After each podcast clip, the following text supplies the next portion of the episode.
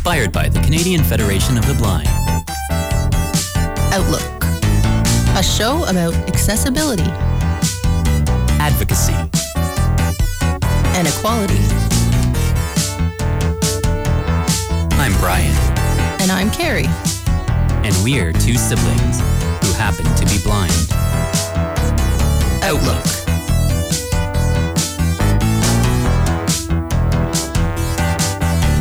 Radio Western. Hello, good morning, and welcome to Outlook, first show of March.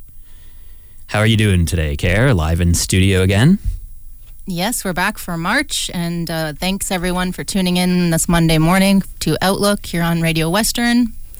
Uh, with as a podcast shortly, our show will become every time, and um, but yeah, we're happy to be here, um, broadcast broadcasting to Radio Western uh, to start this new month. It's uh, Women's History Month. Yes, International Women's Day. It's coming up on Wednesday, March the 8th, but all month long is Women's History Month. So uh, we do have some exciting guests lined up for the month.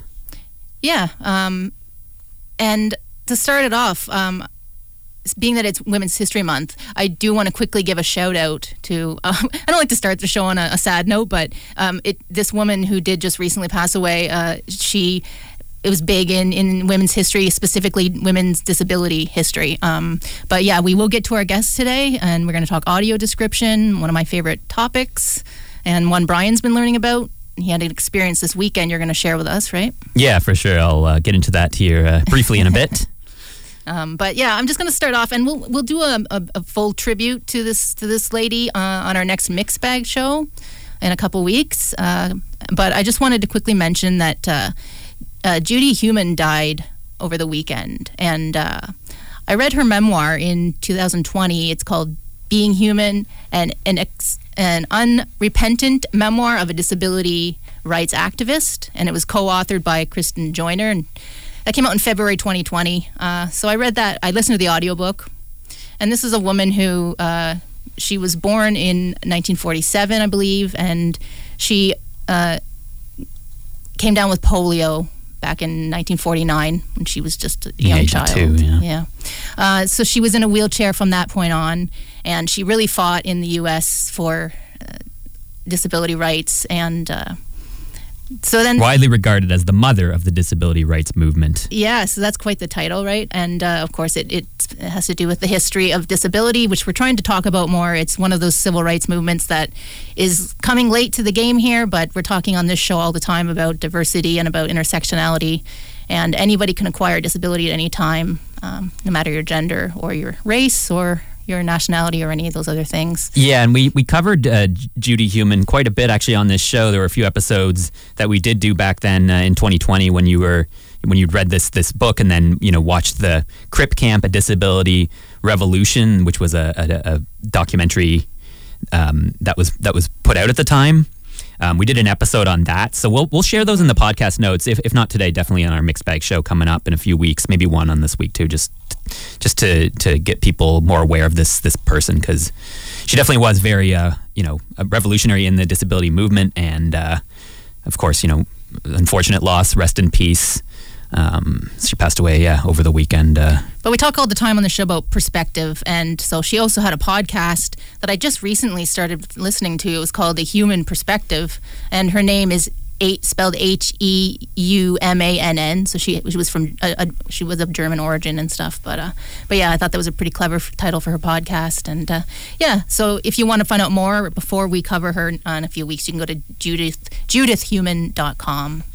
right. And uh, yeah, so that's uh, that's that. And rest in peace, Judy. So let's uh, move on to our guest today, Brian. What do you say? Yeah, I think that's a that's a great idea. Yeah, so I don't know when you want to bring in your experience from over the Yeah. I'm just gonna kind of hold off. Maybe after the after the break, or if it, if I find a spot where it can kind of fit in. Um, but I think we should kind of get right into uh, Yeah.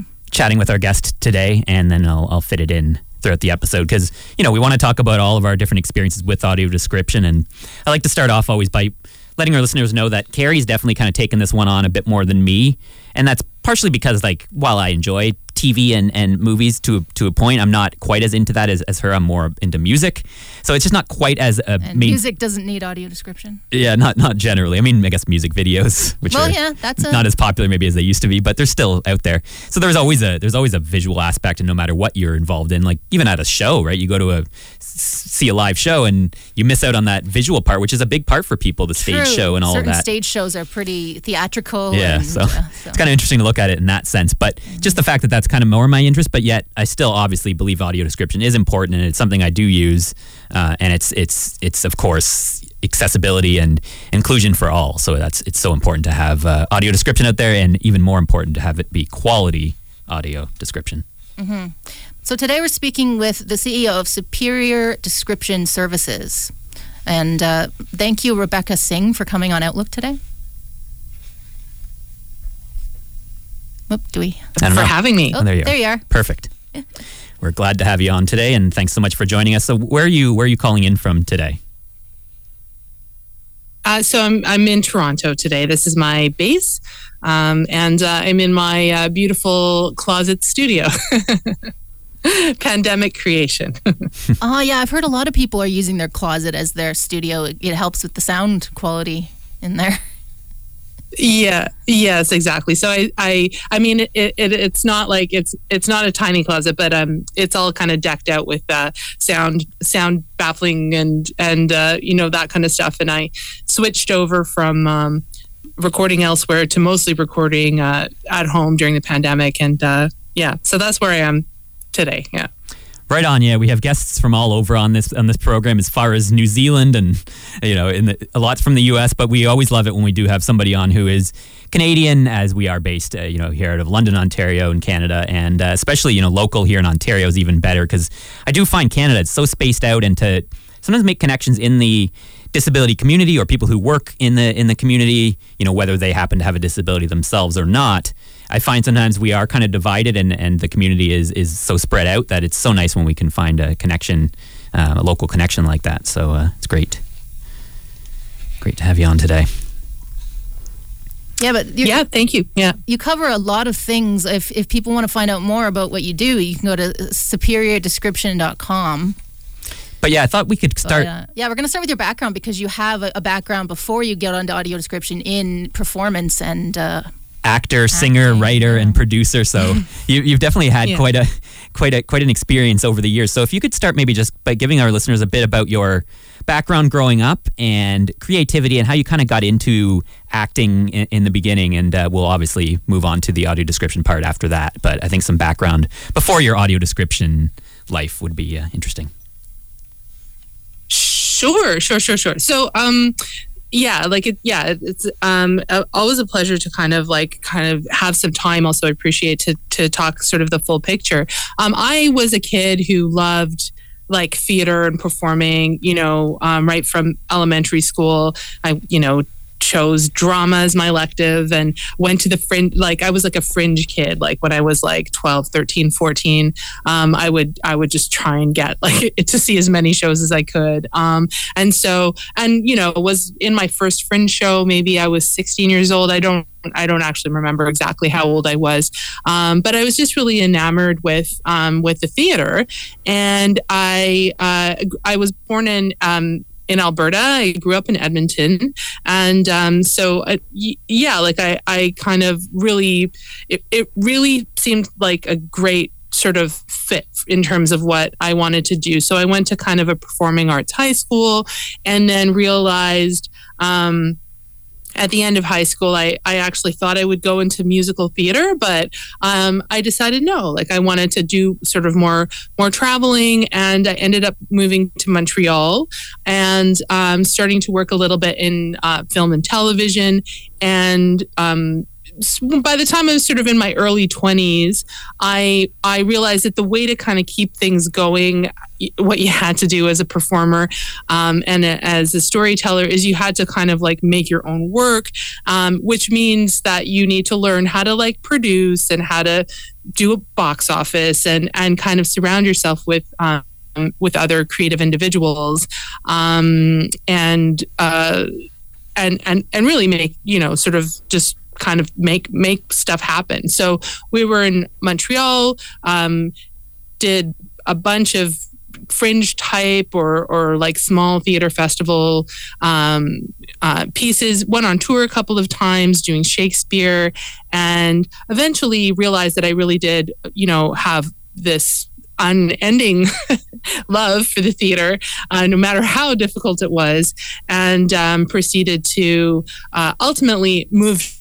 to Toronto because um, I, I, was in Montreal for about 11 years, but um, but I, I, I realized I needed to to kind of move to a bigger center um, in order to do that, and so I I had by that point learned how to kind of create all aspects of the show. I'd, I'd been ushering for a really long time, so I had a lot of contact with um, people who like audience members and that kind of thing. That was sort of like my side gig. And I worked all these other kind of actor jobs, um, doing like standardized patient work or, um, you know, little contracts that were six week contracts or eight week contracts and uh, starting to um, write actually write my own you know pieces and that kind of thing.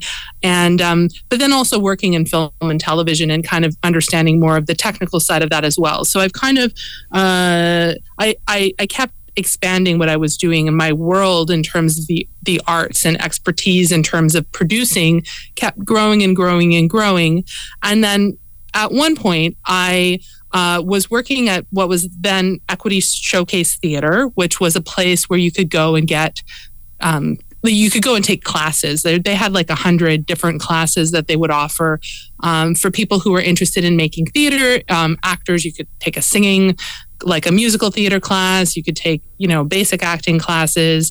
Uh, also, voiceover professionals would come and and lead um, weekend workshops um, on how to do animated voices, and and it was a, it was a really like it was a really fun job. So that was one of the first things that I uh, landed as a I was a work I was one of the coordinators of of their of their training, um, and th- there was a sort of a room where people rented desks, and one of the desks was rented out to a woman named Rose Jacobson, uh, who ran a a project called the Picasso Pro Project, and she worked with um, disabled artists and helped them to create work, and um, that was sort of the first connection that ultimately down the road after I had I think stopped working at Equity Showcase Theater, uh, connected me with an opportunity to audition for a program that was teaching audio describers, and that was sort of the beginning of my um, my journey into the world of of audio description.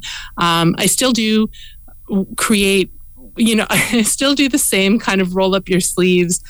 Um, make theater, um, get on stage, and uh, collaborate with other you know actors and and folks like myself. Um, um, but i also sing and i also you know I, I i'm i'm still like sort of driven by the same passions.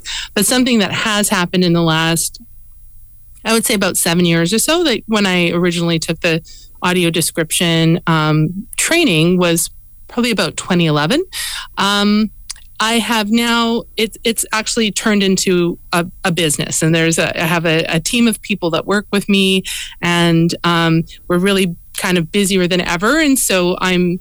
Um, you know, ha- happy to chat with you now. And really, a lot of my time now is besides actually working on specific shows, is spent trying to figure out the business of how to grow and like how to um, how to scale up my capacity um, in order to meet the growing needs, which is that's a really exciting thing. But the growing needs of um, of theater producers, uh, you know, or film producers, culture producers, um, to be able to properly serve uh, audiences that include blind and, and low vision um, patrons or, or audience members. Mm-hmm. Yeah, no, that kind of leads into our, our, next question is that we speak to people who are blind a lot on this show, like we are, but we also speak to anyone doing work, you know, with blind people because we talk about nothing about us without us. And so, mm-hmm. as you say, so you're not blind. It's just important for our listeners yeah, to we clarify. Yeah. we clarify that sort of thing. Yeah. Um, and then you sort of led that there into how you got into working and doing audio description and and, and bringing in people with with disabilities. Yeah, because I mean, we, we we talk a lot about how audio description itself is an art, and there is such a creativity yeah. to it. It's not you know just this sort of generic work technical thing. Technical thing um, it has a personality to it, and so that does tie into the creative movement, um, the field. But yet, oftentimes we wonder kind of how our guests maybe get into it because we sometimes feel. I think sometimes maybe people in the world out there generally would think like, oh, you must have family who's blind or somebody really close to you who's blind to be able to that would have made you want to get into this type of work when really you can also just sort of happen upon it in it's your organic you came across it Yeah. because it, and that's a good sign that it's it, that it's out there right and so people like yourself doing all these jobs in all these areas in the arts you came across it and, and now that's what you do so yeah i don't know how much how many connections you have had you did have in the past with anyone who is blind but obviously now throughout the, the audio description you've i know you work with c- consultation a lot consulting Mm-hmm. with people who are you know who who use the products so uh, so yeah Yeah, no, and I and I'd love to speak to that. I mean, so um, so uh, yeah, I'm I'm not blind. Um, I was initially attracted by the chance to audition. I'll be very clear about Right. that. I was like, "There's an audition. What's it for? Oh yeah, Yeah, like I, you know, yeah. yeah. I'm into that. That sounds good." And I think like, and I think now I have I I'm probably one of the people in the country that has the highest level of experience in terms of amount of hours actually doing this, especially for for live work, and especially because of my producing background. Um, I've certainly been the first audio describer at. Um, it's dozens, dozens of theaters and dozens of with dozens of companies um, now. Uh, so, but yeah, that my my first my first the thing that first piqued my interest was there was an audition. Uh, the second thing that piqued my interest was the fact that it's storytelling. Really, like um, you you are you, you are um, helping to tell the story, you know, in a play. So it, it, you have to use that sort of storytelling brain. And uh, I love storytelling. I love people too. You know, like I love the audience members. Um, and so I I I really didn't have very many. Like I didn't have any barriers to over. Like to me, it was like. A, you know, like a no-brainer, right? Um, so, um, because I started out with, um, and this was the first and possibly like only uh, training that has happened in Canada um, of it of its sort. Uh, it, it there was a small group of us uh, in Toronto. There were maybe ten of us. Uh, there was also a training by the same trainer around the same time. Um, at Stratford, and I think there were like six or eight people that were trained there.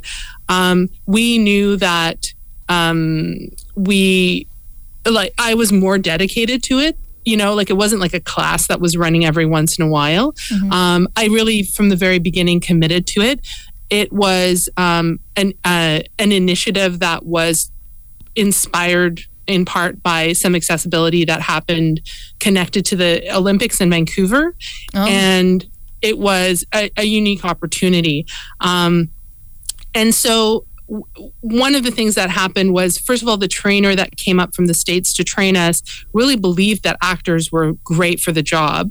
And I, I would echo that right now. Actors are really great for you know for live audio description um, in terms of being able to handle the realities of the the quote unquote industry uh, which means like you you know you work on something you you're, you're building a craft but sometimes there can be months or even you know a year between the times that you get to do it.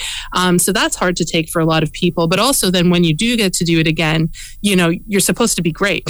So um, this is the kind of like resiliency that that actors sort of develop um, as a matter of course.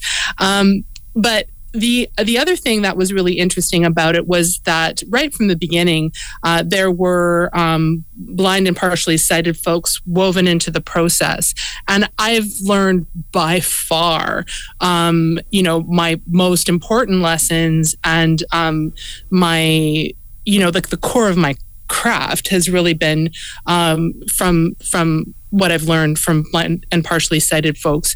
I have now with my company uh, like a process by which the last step is presenting the work for blind and partially sighted folks um, in like as a dry run, so to speak, um, sort of like a dress rehearsal.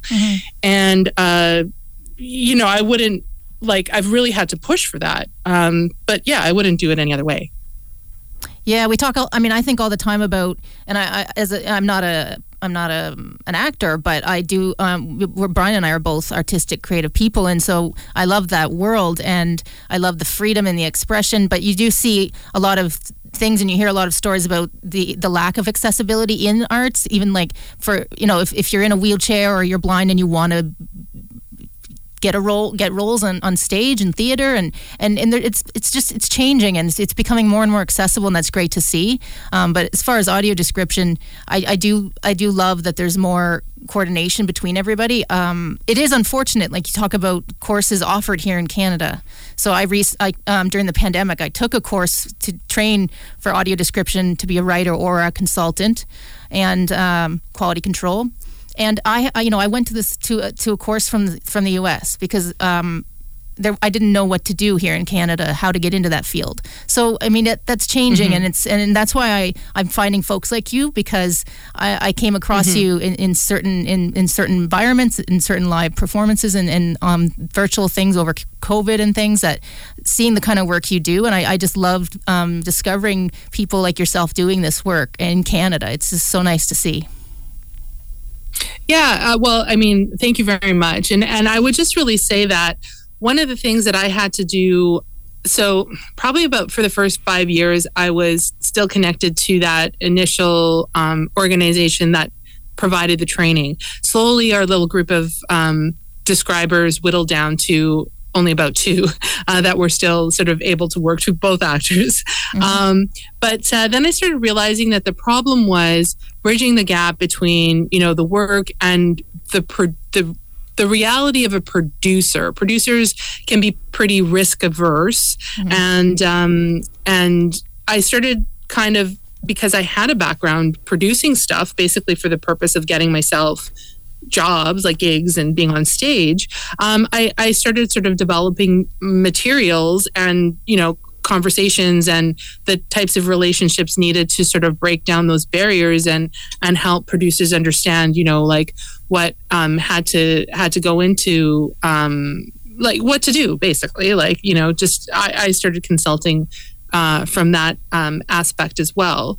And um, one of the things that's happened is there there have been some training programs that because there's always been sort of this academic look at audio description um, or at, dis- you know dis- there's been disability studies has sort of come come um, has been blossoming blossoming let's say like over the last i don't know decade or so i'm, I'm not like an academic myself but right. um, but just in terms of like my awareness of it it's been growing um, but uh, uh, that has at, in, at times led to some training opportunities which have you know like I don't I wouldn't say there's a healthy training environment, you know, out there, but I like what what I did kind of realize is we are uh, so I, I'm partially responsible for helping to build the the professional profile of an audio describer, which means like it's a paid job.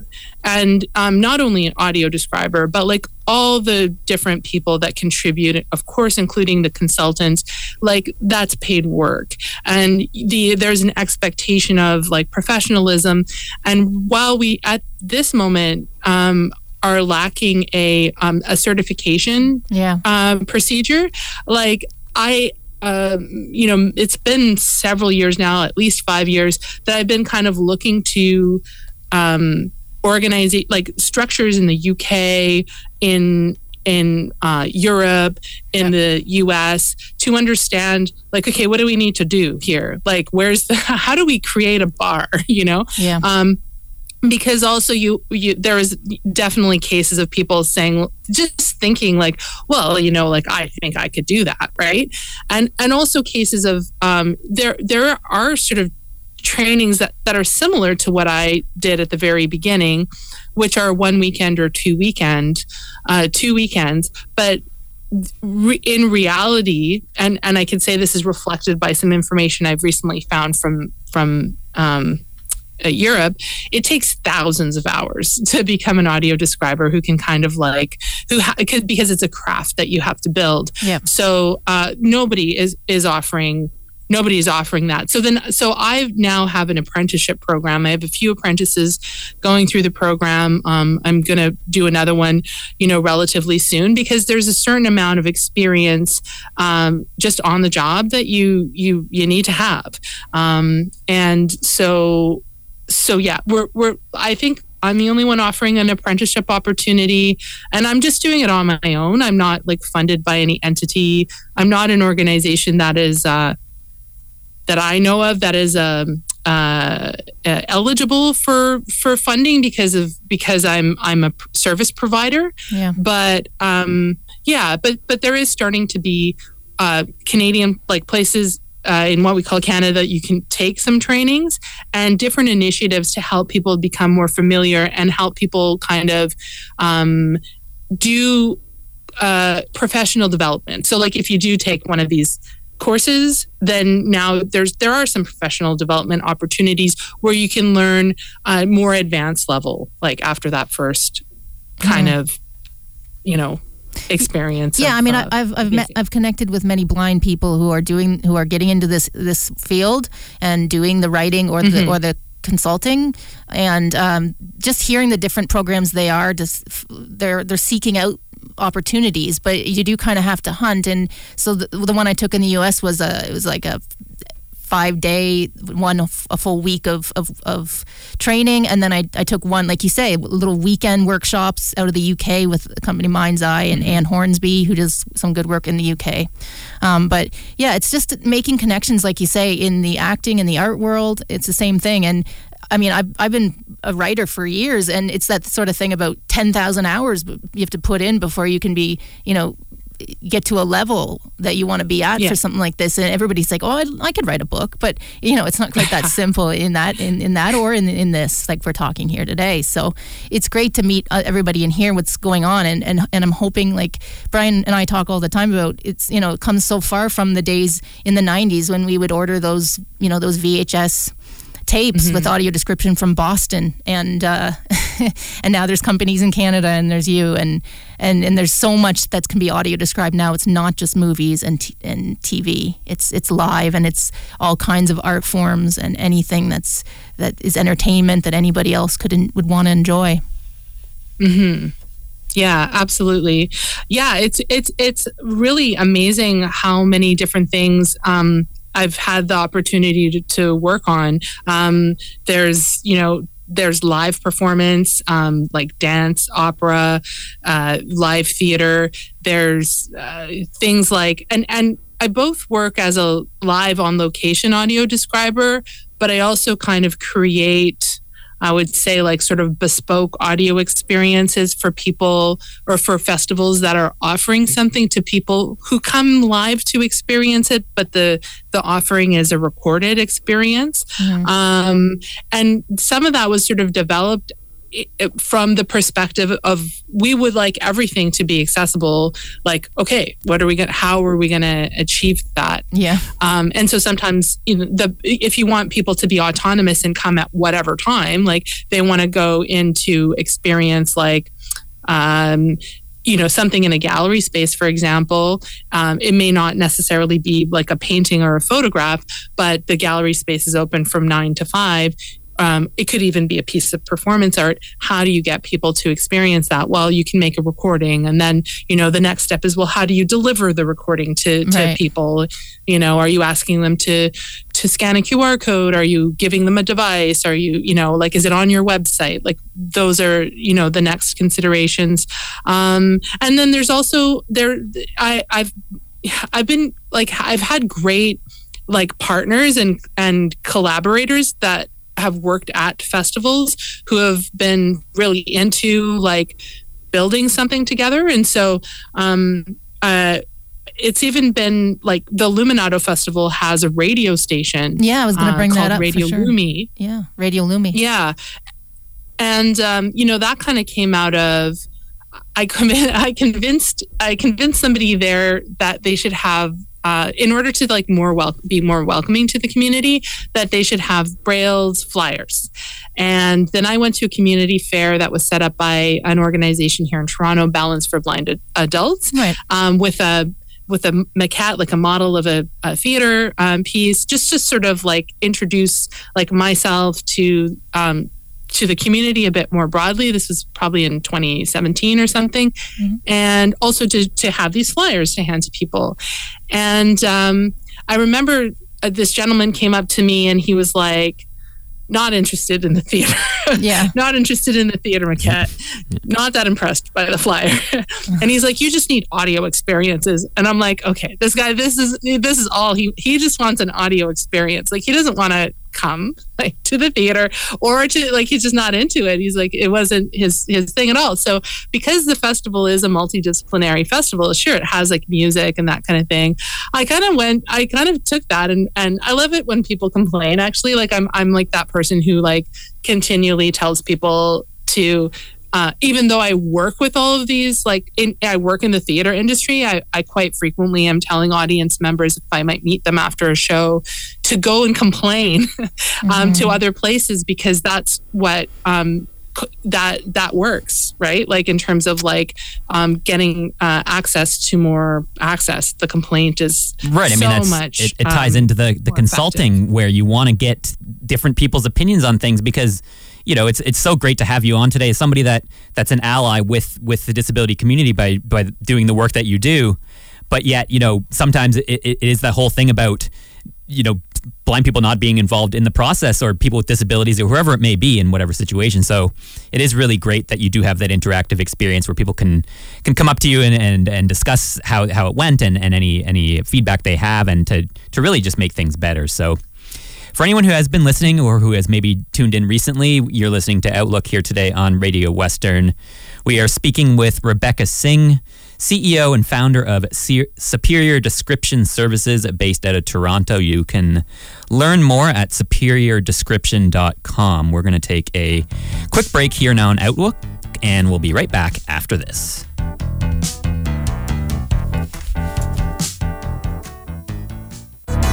Outlook.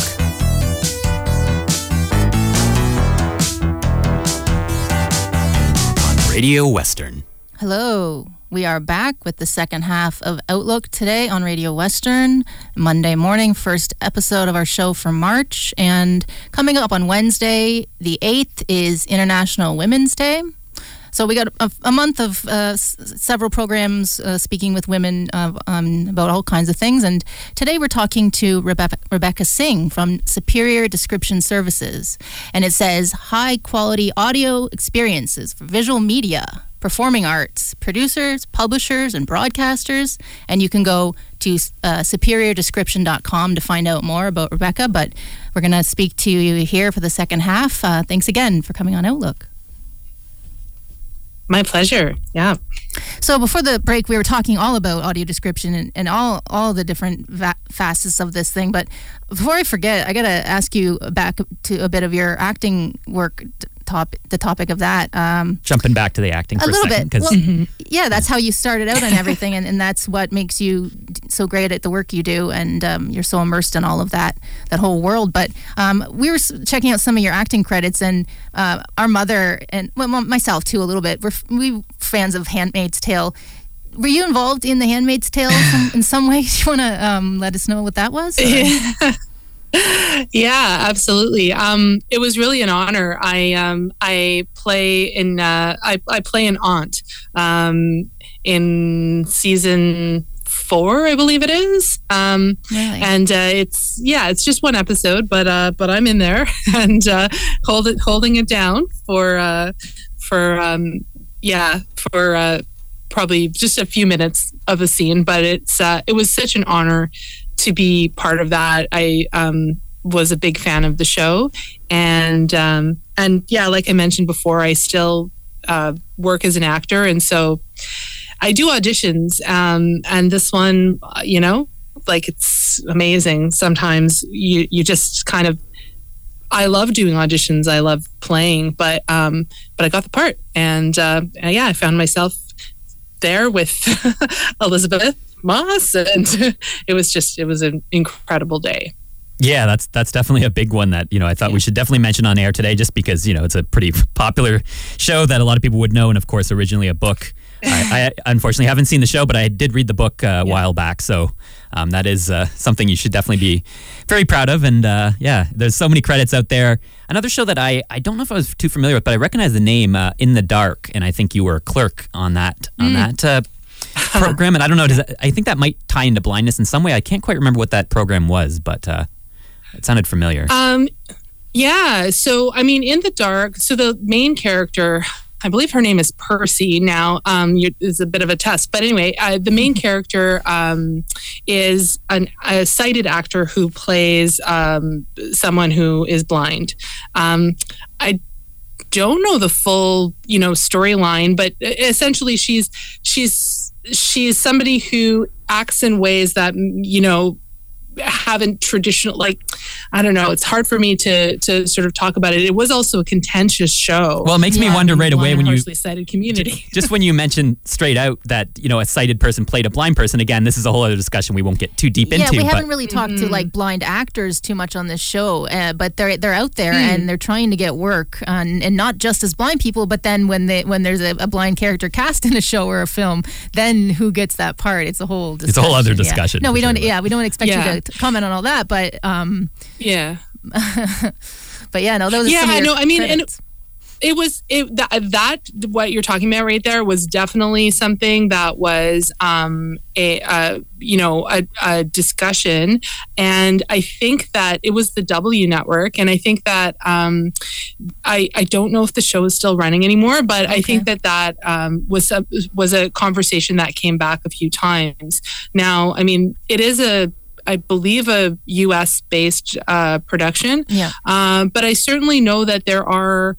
Um, you know, like I know that there are union members, ACTRA members, like because there are certain you know, th- that are blind that are you know based in Toronto, and um, yeah, yeah, occasionally yeah, auditions I, will go out and they'll be looking for a blind. Like in, in, in This Is Us, the show, big show in the U.S. They yeah. had a little boy cast to play the little blind boy Jack, and he was he's blind. Mm-hmm. so it is life. starting to happen more. It's happening, yeah. It's, it's like any of these things. It's a gradual change yeah, that where things are happening, but we're noticing more and more change as time goes on. So I'm also looking. I'm, right. I was also looking out for the show, um, the show that was supposed to be. I don't know if they've made it or COVID slowed it down, but made based on the book "All the Light Cannot See." I'm not sure if you are familiar at all with that one, but that's another story with the blind character in it.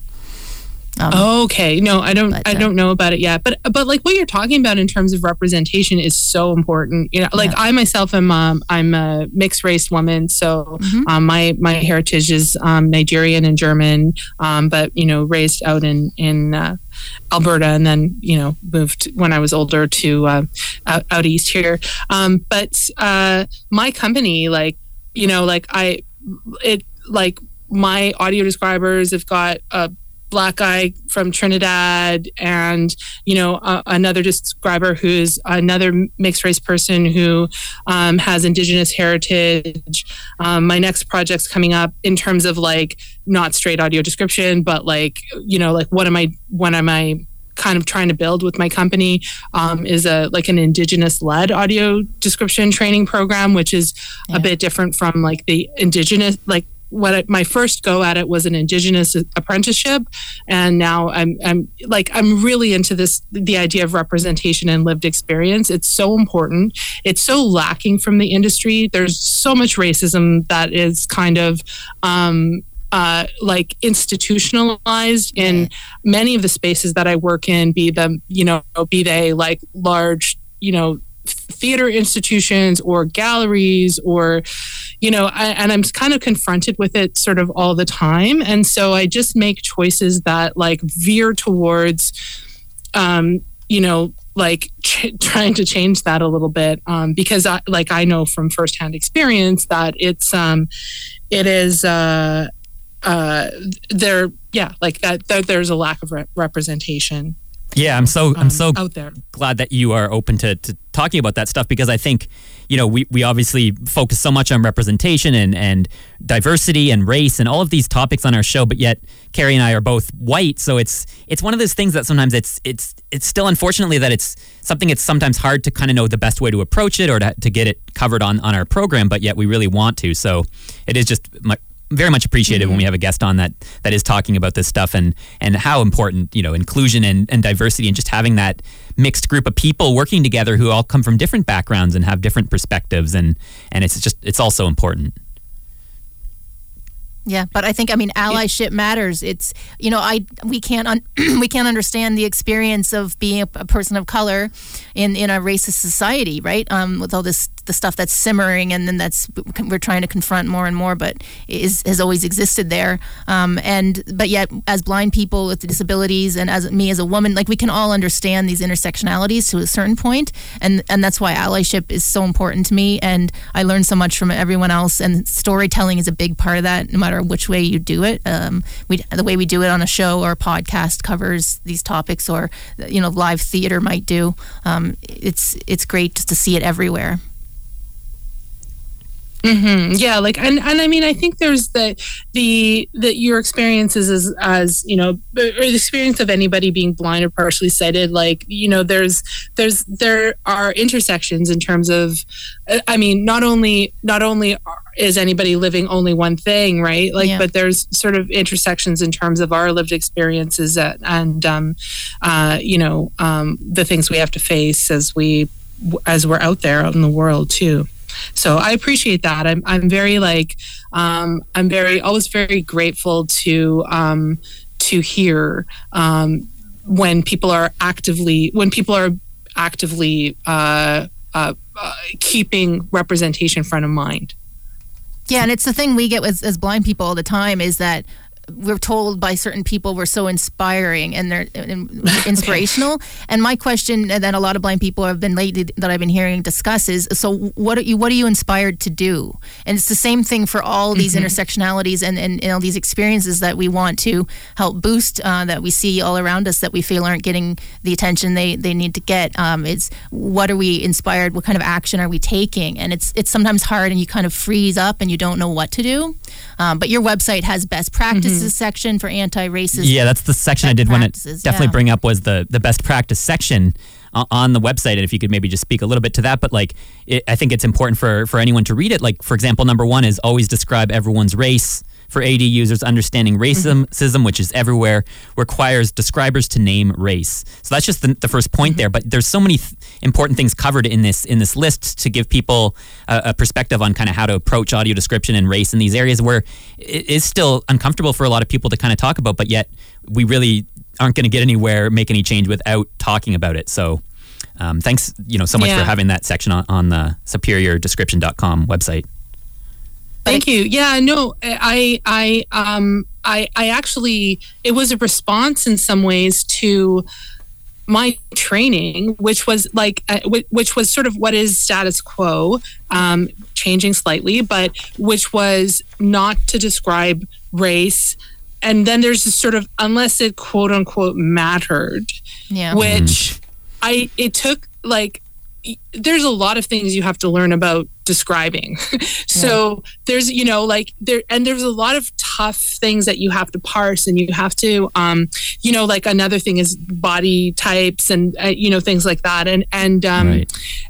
And after having a certain amount of experience, I was like, well, wait a minute, this doesn't really make sense to me. And what does mattered mean? And, you know, if it matters to me it's that that might be different. My lived experience is different than somebody else's lived experience so like what are we actually talking about here? And it really relates to this kind of white default right? Yeah. is like a, a, assuming the audience listening is white um, assuming and and the, you know to Re- realistically, the vast majority of audio describers working on content experienced in Canada, especially because we do get you know um, content described uh, in other places. Um, and you know, speaking to that, you're you're ordering like tapes from the U.S.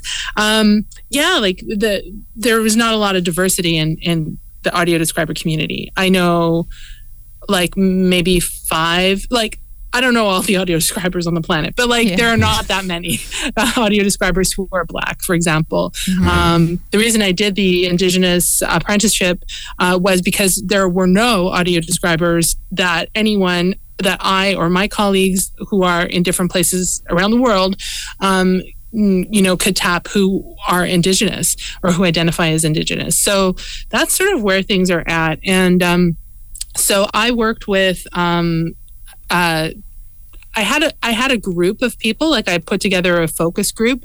Um, I I also um, cr- uh, had many discussions with another describer uh, who does sort of similar, who's got similar sensitivities, Kat Germain, um, yeah. and a, a, group of probably about five or six blind, partially sighted folks who were people of color, and um, and and ultimately, I was like, I'm going to do a manifesto, and um, and then just kind of realized, okay, I might need a manifesto sort of for myself.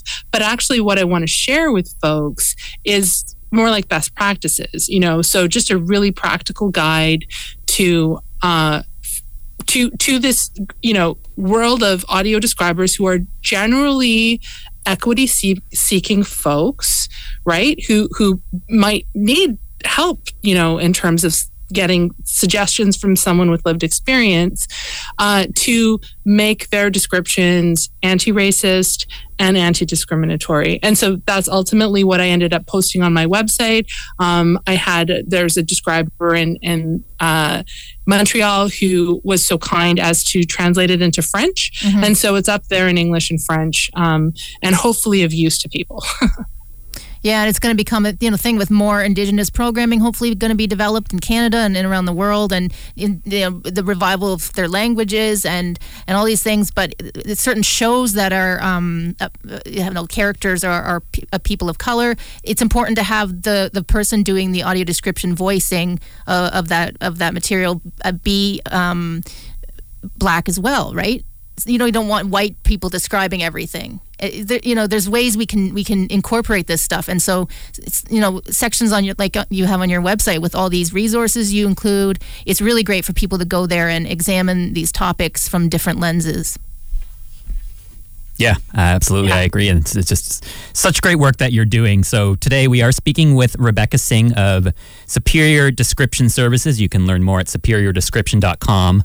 I kind of want to take it back to the beginning, Carrie, where you mentioned my experience on the weekend that I hadn't gotten into yet with yeah. audio description. And I just kind of want to take it back again to the fact of the, the awareness out there of audio description and like even with our friends and family and, and like our nephew grew, grew up with it on TV all the time and it, it and, and good audio description should blend into the show right Brian? That's what you right. So yeah I don't know like for example before you got that uh, call for the audition there Rebecca how much you had heard about audio description in the past or knew about it.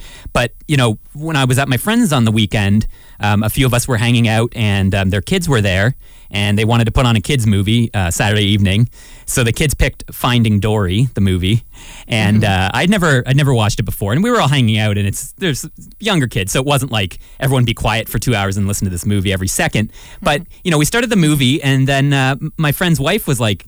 Did you want audio description on? And again, this kind of shows a, sort of the comfortability out there or how how used to it people are. I kind of took a second. I was like, I don't know It doesn't really matter either way. Like I was half watching the movie, but half hanging out. And you don't you you don't want to. You worry maybe the kids won't like it, or maybe yeah. you never you know. I'd hate to put that on, and the kids are like, "What is that?" or "What's going on?" So maybe part of it's my nerves. I don't know what it is, but I'm also sometimes not the most. I'm trying to work on confidence and speaking up. Decisiveness. Um, so I didn't make my decision right away.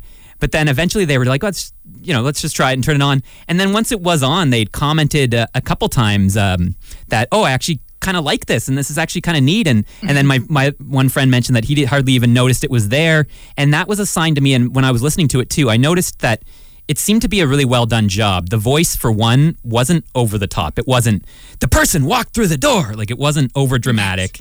It was in a very nice, not monotone, but a nice tone that blended in well with the movie.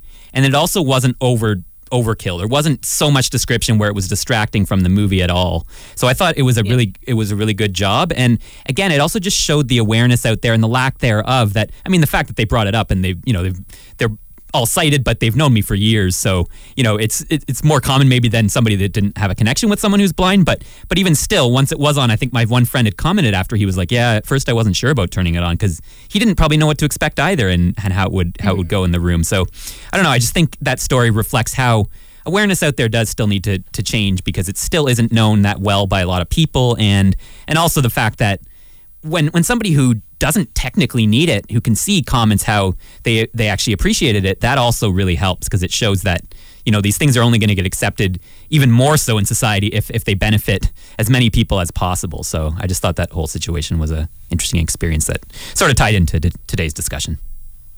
Yeah. Well, I'm, I'm glad you had, uh, you know, like I'm glad the title was well described. Like I think that's uh, fantastic. And I, I, mean, there are, um, there's a movement of truckers in the US who listen to Netflix. Like there's, there are different movements of people who are really like, um, you know, sort of ident- self identifying as audio description users. And it is sort of separate from any, like, you know, being blind or partially sighted. Uh, people that just um, enjoy it um, and find that it adds value to you know whatever the cultural whatever culture it is that they're consuming um, i i know for a fact like there there's kind of a comparison happening to uh, captions. So captioning yeah. used to be like an optional thing or something that was considered as being for um, people who are deaf or hard of hearing, and and then you know it became and like there was a certain you know requirement as to how much needed to be captioned when it was on TV, for example, um, and it very quickly became something that was sort of a default. Yeah. Um, and you know, so I think audio description is really like where we're at right now. Is um, I, I think that's you know there is definitely a case and, and part of the reason I called my company Superior Description Services is because there there are different uh, quality levels in terms of description. Mm-hmm. Um, some description, and I'm sure you've discussed this, is you know uh, delivered through AI voices. And if you listen to AI voices all day for work and for you know like you may not want to you know relax on the couch and listen to an AI voice describe definitely not. Um, you know something that you're trying to unwind when you're trying to unwind, right? And so, um, yeah, and then there's also different quality levels in terms of like uh, the description itself, and and and different sort of pressure points in the in the um, production pipeline yeah. um, where things can maybe you know potentially go wrong or be like less accurate. Uh, so ideally what i think will happen and there there you know more and more there's like information you can find online about this is i think there will be um there there will be certain brands that will have high quality description and it will become something that lots of people go and use. And then there will be like there will be a remaining struggle um, about you know getting quality description in areas where it's like the like it has to do with cost even though the cost is not that high mm-hmm. but i think there's going to be kind of two there are going to be some people that take one road uh, in terms of like some culture producers and then there there'll be you know um yeah then there'll be a separate conversation where things might have to be legislated or something like that Mm-hmm. Yeah, and I, it was it's so frustrating at points when certain people are not educated at all about audio description, and they get audio description and captioning mixed up. Like if you go to the movie theater, right. they'll think you you're, you're deaf and you need the the, the captions. No, I need audio description. Yeah. It's frustrating when yeah. people don't know the difference, and so hopefully we're distinguishing what the two what the two are. Well, I mean, my whole thing is like familiarization, like because because I like I work in the theater environment, and oftentimes even the patrons who like you know who, who managed to hear there's audio description then decided to spend like $35 on an art form that you know 35 precious dollars on an art form that they don't really know because they were never really included um, in kind of before. And um, you know and and they come and and they're getting familiar with audio description for live theater for example um, you know just like the theater is. And um, so we we like I, I encourage familiarization for everybody, like including yeah. the ushers. And like what what's happening now is um, technology is getting more accessible in terms of price like there was there was this big barrier in terms of like audio description is delivered like when you're doing something in person via a headset yeah. um, often now sometimes also via an app but even that little difference like that you know like in the places where you can uh, get it via the app, you can you don't have a limit as to how many people can be listening. And so um, where we had a, a situation, you know, back in my first training days where you had to like uh, give your CNIB card in order to get a device. Yeah. Um, we're now more in a situation where, like, I really encourage people. Of course, you want to prioritize folks who are blind and partially sighted, but let anybody listen. Like, we all need to know, um, you know, like we all should become familiar um, with um, with like what it is in, to, in order to even just to be allies Yeah. like and and quite frequently people are like oh and because i i write for like i mean i'm a storyteller so i'm going to um try and augment the augment is not exactly the right word but i'll just give you an example I like include stuff like when you come to the theater, I'll describe the theater for you. And if the theater had like, I don't know, like there's a theater in um, Toronto that's part of the Harbourfront Center. Mhm. Um, it, it used to be like it had a, it had a history, right? Like it had this sort of historical um, background, and I might like take a line or two and tell you a little bit about you know what what it used to be before it was a theater. Yeah, it's the Um, so character of the place that you're at, where Yeah. the place you're seeing your show, and that's what you say on your website about extended AD. Yeah. Right. It's Yeah. beyond just the, the description of the show itself. It gives you even more input into the, the place that you're at and the history and, and just all these all these things that you would ma- you know miss out on if you if you're if you can't see or You can't fit it into the sh- the show time. You want to describe the costumes or the set that you that you can't get to everything when you're tr- trying to keep pace with the actual performances. And so there's Yeah. a lot there's a lot you can do with it. And and I I agree.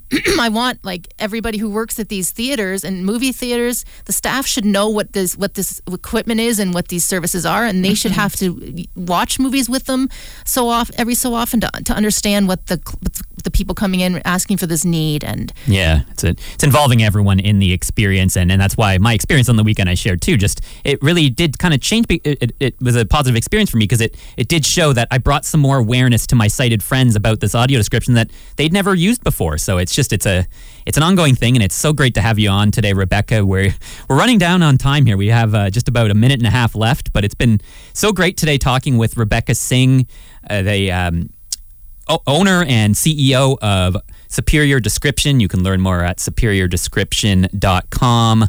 Also, an actor, singer, writer, producer, so many things. And uh, yeah, Carrots, today's been great. I don't know what we want to kind of wrap up on. I know the Luminato Festival, we don't probably have too much time to talk about that, Care, but that was one area that uh, you heard Re- Rebecca at and, and uh, were interested in. Uh, but yeah, it's so much, so many topics to, to cover in an hour. But Yeah, I don't. Do you want? Is there like you want anything you want to share about what you're doing right now, or any products coming up that you can share? Oh my goodness. Well, there, uh, if anybody is interested, I would just say follow the socials. Um, I do my best. Sometimes it gets a little away from me, but um, to have things up on social media. Uh, next week I'll be in uh, Ottawa, or this week actually I'll be in Ottawa for I Forgive You. Um, something exciting if you're in Toronto is we've been working a lot with the AGO, and we have Yeah. um, the shows, the indoor shows, uh, their main exhibitions are being described. But the next thing that we're working on that I'm starting to prep on now is outside. There's going to be three um, aspects, like the facade of the building, the uh, it's called Couch Monster, that's like a sculpture outside, and one behind the building Oh, um, that are going to be described. There'll be a QR code or some way. I, actually, I'm not it- probably a QR code, some way to access that just from outdoors. And I think actually, like one of the things about them is because they have such a huge amount of people coming there, you really get people who are blind, partially sighted, but also, um, you know, Yeah, uh, other other folks that are going to. Exactly. awesome. So come check that out. Uh, it'll be ready by the summer. Great. Well, I, I'm going to keep in touch with you, Rebecca. I have Yeah. a lot more I'd like to talk to you about, about off the air about. And uh, Absolutely. Feel free to reach out. You have our email now. If there's anything in the future that comes up that you'd like us to mention on the show, or you know, we'd love to have you back again someday as well. And it's always so great to talk about this this stuff on Outlook. So everyone go to superiordescription.com if you want anything described or need you know want to work with the, with them on anything that you want described from images to to shows to movies whatever it may be reach out at superiordescription.com thanks thanks again rebecca for joining us today. Thank you so much.